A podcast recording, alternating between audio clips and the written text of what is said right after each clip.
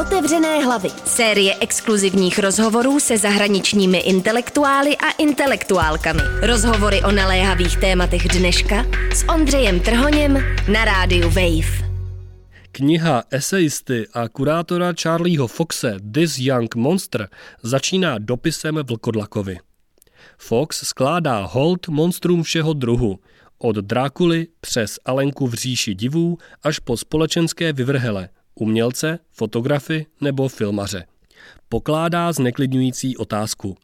Co když jsme všichni tak trochu příšerní a monstra tak nejsou jen hororové postavy, ale taky společenská zrcadla a bytosti, které mají osvobozující potenciál. Otevřené hlavy. Otevřené hlavy. Monstrozita je často zmiňovaná jako metafora v souvislosti s queer identitami. Ve feministické teorii zase máme termín disonantní femininita, třeba v případě gigantické vampírky z posledního dílu herní série Resident Evil.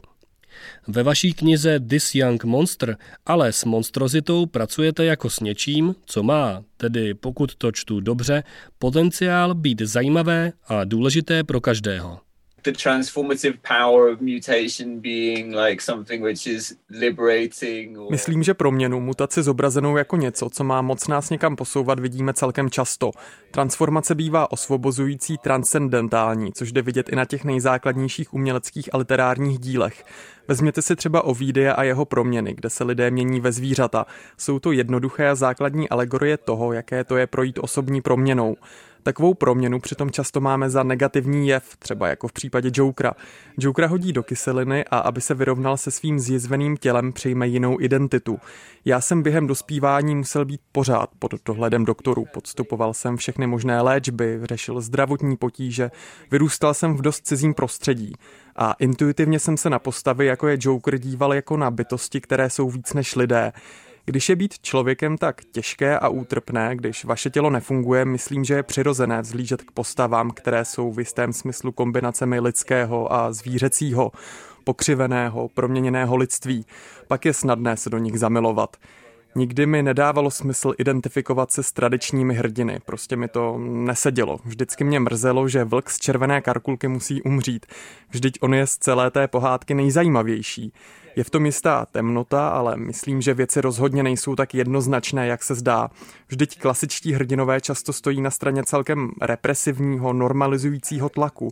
A pokud je pro vás být normální obtížné, tak proč by se vám normalita měla líbit? Often the hero, the kind of traditional hero is on the side of some kind of repressive force, some kind of normality. Z vaší knihy je zřejmé, jak silná a důležitá může sebeidentifikace z monstry pro někoho být. Jedním dechem se mi ale chce dodat, že monstrozita je zároveň způsobem, jak nežádoucí jevy ze společnosti vytlačovat. Ve vaší knize používáte docela dost historických příkladů. Mě by ale zajímalo, co nás jako společnost pronásleduje dnes. Jaká jsou monstra současnosti? It was written in 2016 This Young Monster jsem psal v roce 2016 a vyšla na počátku roku 2017. Je tak hodně ovlivněná Trumpovým prezidentstvím a tou jedovatou bílou maskulinitou, která byla všude kolem. A hodně jsem si dal záležet, aby to nevyznělo, že takové věci podporuji. Proto v epilogu hodně píšu o empatii vůči bytostem, které se zdají být v uvozovkách nenormální, zlověstné. Monstra jsou nejednoznačná, z toho vyplývá jejich moc. Já jim fandím, protože dokážou rozkolísat zaběhlé pořádky. Monstrum pro mě rozhodně není negativní termín.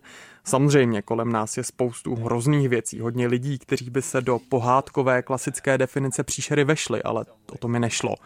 Když jsem knihu psal, například neexistovaly seriály jako je Euforie, která výborně zpracovává monstrozitu dospívání, teenagerství a proměn těla, nebo švédský seriál Borders, ale je pravda, že od vydání This Young Monster se toho dost změnilo. V knize mluvím o Leovi Beurim, queer performerovi, který se pokoušel dostat na hranice lidství a tím otevřít možnosti nového genderového vyjádření. Bylo tak například úžasné sledovat vzestup transkomunity, dívat se, jak se dostává do mainstreamu. Ale ano, monstra jsou všude, budu nad tím ještě přemýšlet, protože je to důležitá otázka, ale nemám po ruce hit parádu top 10.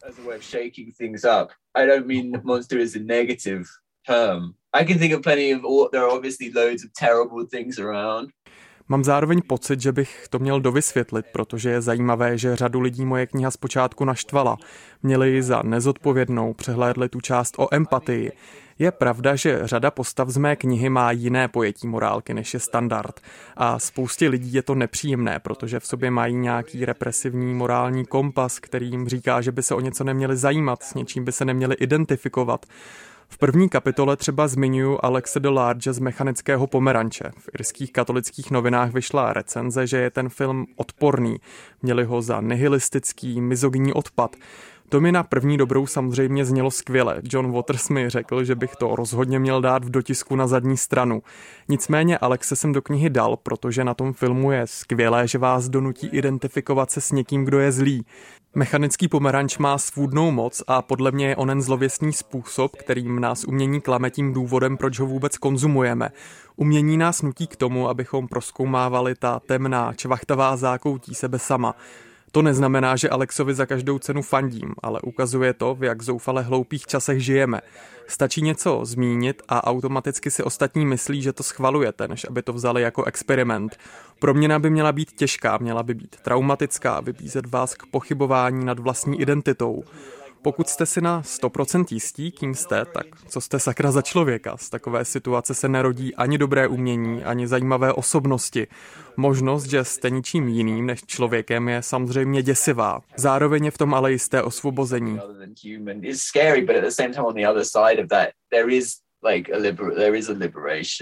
Taky bych dodal, že se nemusíte nutně s monstry rovnou identifikovat, abyste cítili sounáležitost s někým, kdo za monstrum byl označený. Příkladem mohou být queer lidé, které konzervativci často označují za nenormální. A taky je mimochodem zajímavé, že se z takového nelichotivého označení může stát i prostředek emancipace. If you, lean into the uh, negative aspects, Musíte ale přijmout ty údajně negativní aspekty. Může to být cokoliv. Od záliby ve špatném vkusu, kýči, leopardích odstínech, divných dezertech, třpitkách. Tak to dělal Leigh Bowery, který si hrál i s tělesným vkusem, vkusem v druhých lidech. Může to vést k explozivním, dezorientujícím věcem, které lidem berou pevnou půdu pod nohama. Leigh Bowery si řekl, jo, jsem obézní australský gay a budu se s tím všude ohánět. Budu vystavovat na odiv, že moje tělo není konvenčně atraktivní, mám ve své době 80. letech během pandemie AIDS doslova toxické smrtelné touhy. Umíněně si šel za tím, co měl rád doopravdy a vymezoval se vůči tomu, co by měl mít rád podle ostatních. A přesně tam podle mě začínají sexy vzrušující věci.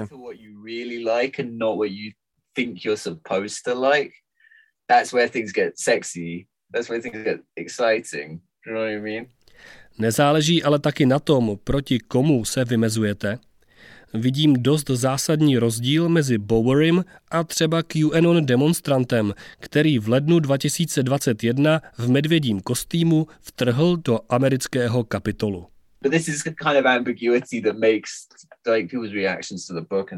Právě v tom je ta nejednoznačnost, která vyvolala vůči knize dost rozporuplných a obtížně rozluštitelných reakcí.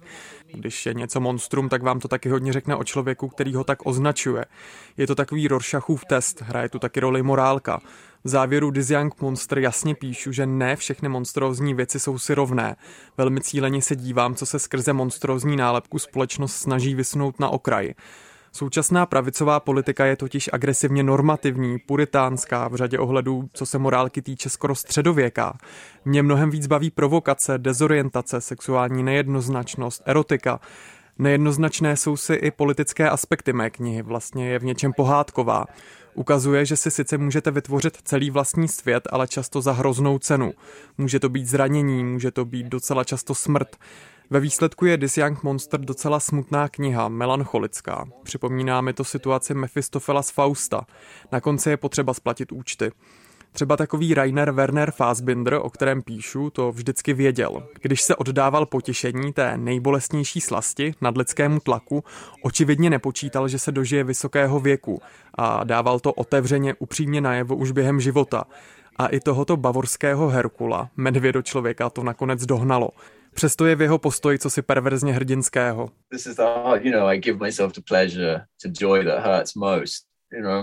Faustovskou smlouvu vidím i v případě fotografů a filmařů Harmonyho Korina a Larryho Clarka. Například Clarkova série Tulsa je plná radujících se, ale na drogách závislých teenagerů. Zdá se mi to jako dost jiný druh monstrózního dluhu. I mean, really, what's at the heart of that chapter, or what's kind of flowing through that chapter, is the idea of drug as kind of transformative thing. V jádru téhle kapitoly je představa drog jako transformativního nástroje. Drogy vás vytrhávají ze světa, mění pojetí vašeho já a mají jak velmi destruktivní sílu, tak schopnost vám od těžkostí světa ulevit. O drogách mimo jiné taky mluvíme mytologickým způsobem. Apulejově Zlatém oslu, jedné z nejranějších římských satirických knih, se lidé po konzumaci magických jídel mění ve zlaté osly. Pak máte zlaté jablko z řecké mytologie, sněhurka a otrávené jablko. Tyto příběhy patrně mluví o drogách. Podobně někteří vykládají figuru jablka v ráji, které ve skutečnosti bylo spíš psychoaktivní houbou, jež pak Evě odhalí pravdy, s nímž by si neměla zahrávat. Takže ano, je to dost jiná část, ale celá ta kniha je sama o sobě mutantem. Přišlo by mi hrozně nudné psát třeba jenom o hororu, začít Lautreamontem přes Hellraisera a skončit někde u děsivého dědictví nebo tak, psát encyklopedii. This Young Monster se tak během čtení dost proměňuje a vlastně pojednává taky do velké míry o kráse. Jako epigraf jsem zvolil citaci z knihy Chiméry, proto si realisty Alfreda Žaryho. Monstrem budu nazývat každou novou nevyčerpatelnou krásu. V knize se snažím ukázat, jak krásné příšery jsou. Je to mnohem víc zneklidňující přístup, než se rochnit v tom, jak jsou ohavné. Je na nich něco úžasného, mesmerizujícího, divokého. Možná je to temné, ale je to podle mě mnohem zajímavější. Snažím se poukázat na to, že věci mohou být krásné a zneklidňující zároveň.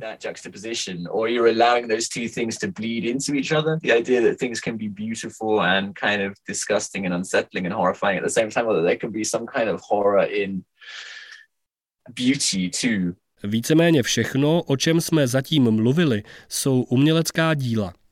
Je nějaký jiný způsob, jak se monstrum přiblížit, než jen v tom nejlepším smyslu konzumovat a interpretovat média?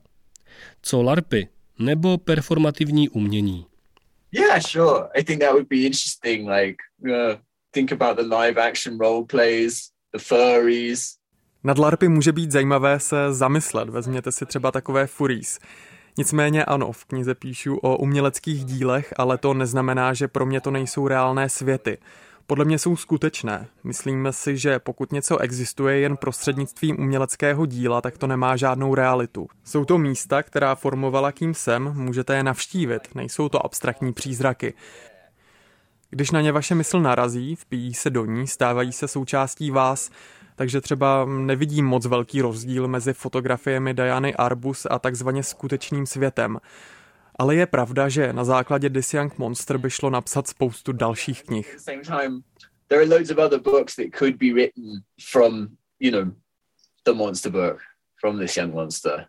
Velký dojem na mě udělala kapitola věnovaná Alence v říši divů.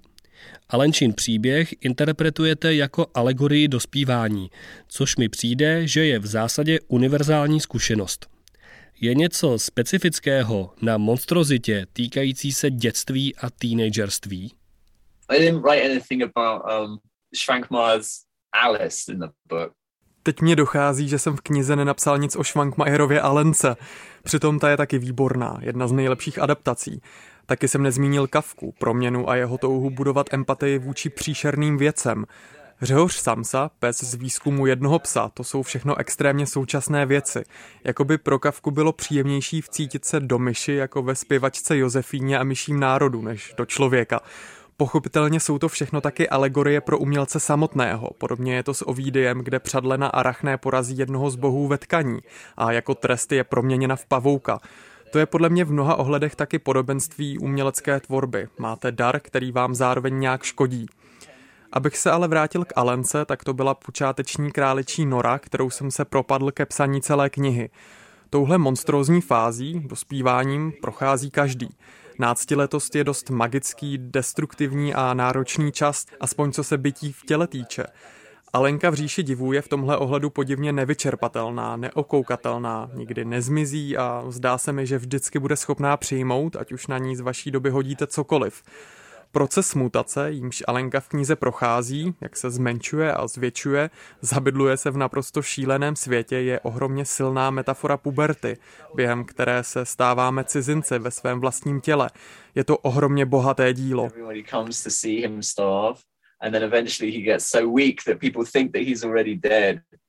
And uh, but this is the, this is the great thing that he gives everybody. The, just the spectacle of him dying. V kapitole se navíc do Alenky převtěluji, mluvím z jejího pohledu. Klasický hlas literatury faktu mě vždy hrozně nudil, ten racionální, moudrý, vševědoucí tón, jako kdybyste se museli vzdát své osobnosti a estetického stylu, pokud chcete předat nějakou informaci. Nedávalo mi to smysl a proto v knize svůj hlas neustále proměňuji. Já se ztrácím, Alenka přebírá vládu, mluví z říše divů, jež už podléhá rozkladu. Je to jako Terence Malik, skřížený s Hieroninem Bošem, magická a děsivá halucinogenní divočina. Přišlo by mi navíc divné psát naprosto střízlivou knihu o tak divokých tématech. A přebytek z té vší často toxické látky mi začal vytékat i do běžného života. Bylo to skvělé, chtěl jsem téma a formu propojit. Takže když říkám, že pro pocit proměny si chodíme k umění, musel jsem to podstoupit taky. A ještě k tomu, jak jste se mě ptal na monstra současnosti. Zmínil bych hudebnici Sofii, samozřejmě v tom nejlepším smyslu. Sophie, která bohužel zemřela minulý rok, dokázala věcmi zamíchat, dělala nepořádek a úplně fantasticky tím otevřela nové možnosti toho, jaká může být hudba, jaké může být tělo. Její umění bylo jako nějaký zvláštní, opojný, trochu zlověstný lektvar. N. Carson píše, že každé tělo je svět sám o sobě a každý člověk je svět sám o sobě a Sophie měla v sobě spoustu světů. Její smrt byla ohromně tragická, vždyť teprve začínala. You know what I mean? Like you can you can have this, you can ingest this, but it's going to cause you trouble maybe, and it's going but it's going to be really intoxicating at the same time. Like Anne Carson has this line about um, everybody is a world, every person is a world. Um, mm. and she would, yeah, she had a lot of Sophie had a lot of worlds within her and she was just getting started. It's a really tragic thing, you know. Slyšeli jste rozhovor s esejistou a kurátorem Charliem Foxem. Příští týden se můžete těšit na rozhovor s postkoloniální teoretičkou Denise Ferreira da Silvou. Ondřej Trhoň, Radio Wave. Otevřené hlavy. Série exkluzivních rozhovorů se zahraničními intelektuály a intelektuálkami. Otevřené hlavy. Rozhovory o naléhavých tématech dneška. Další díly najdete na webu wave.cz lomeno otevřené hlavy, v mobilní aplikaci Můj rozhlas a v dalších podcastových aplikacích.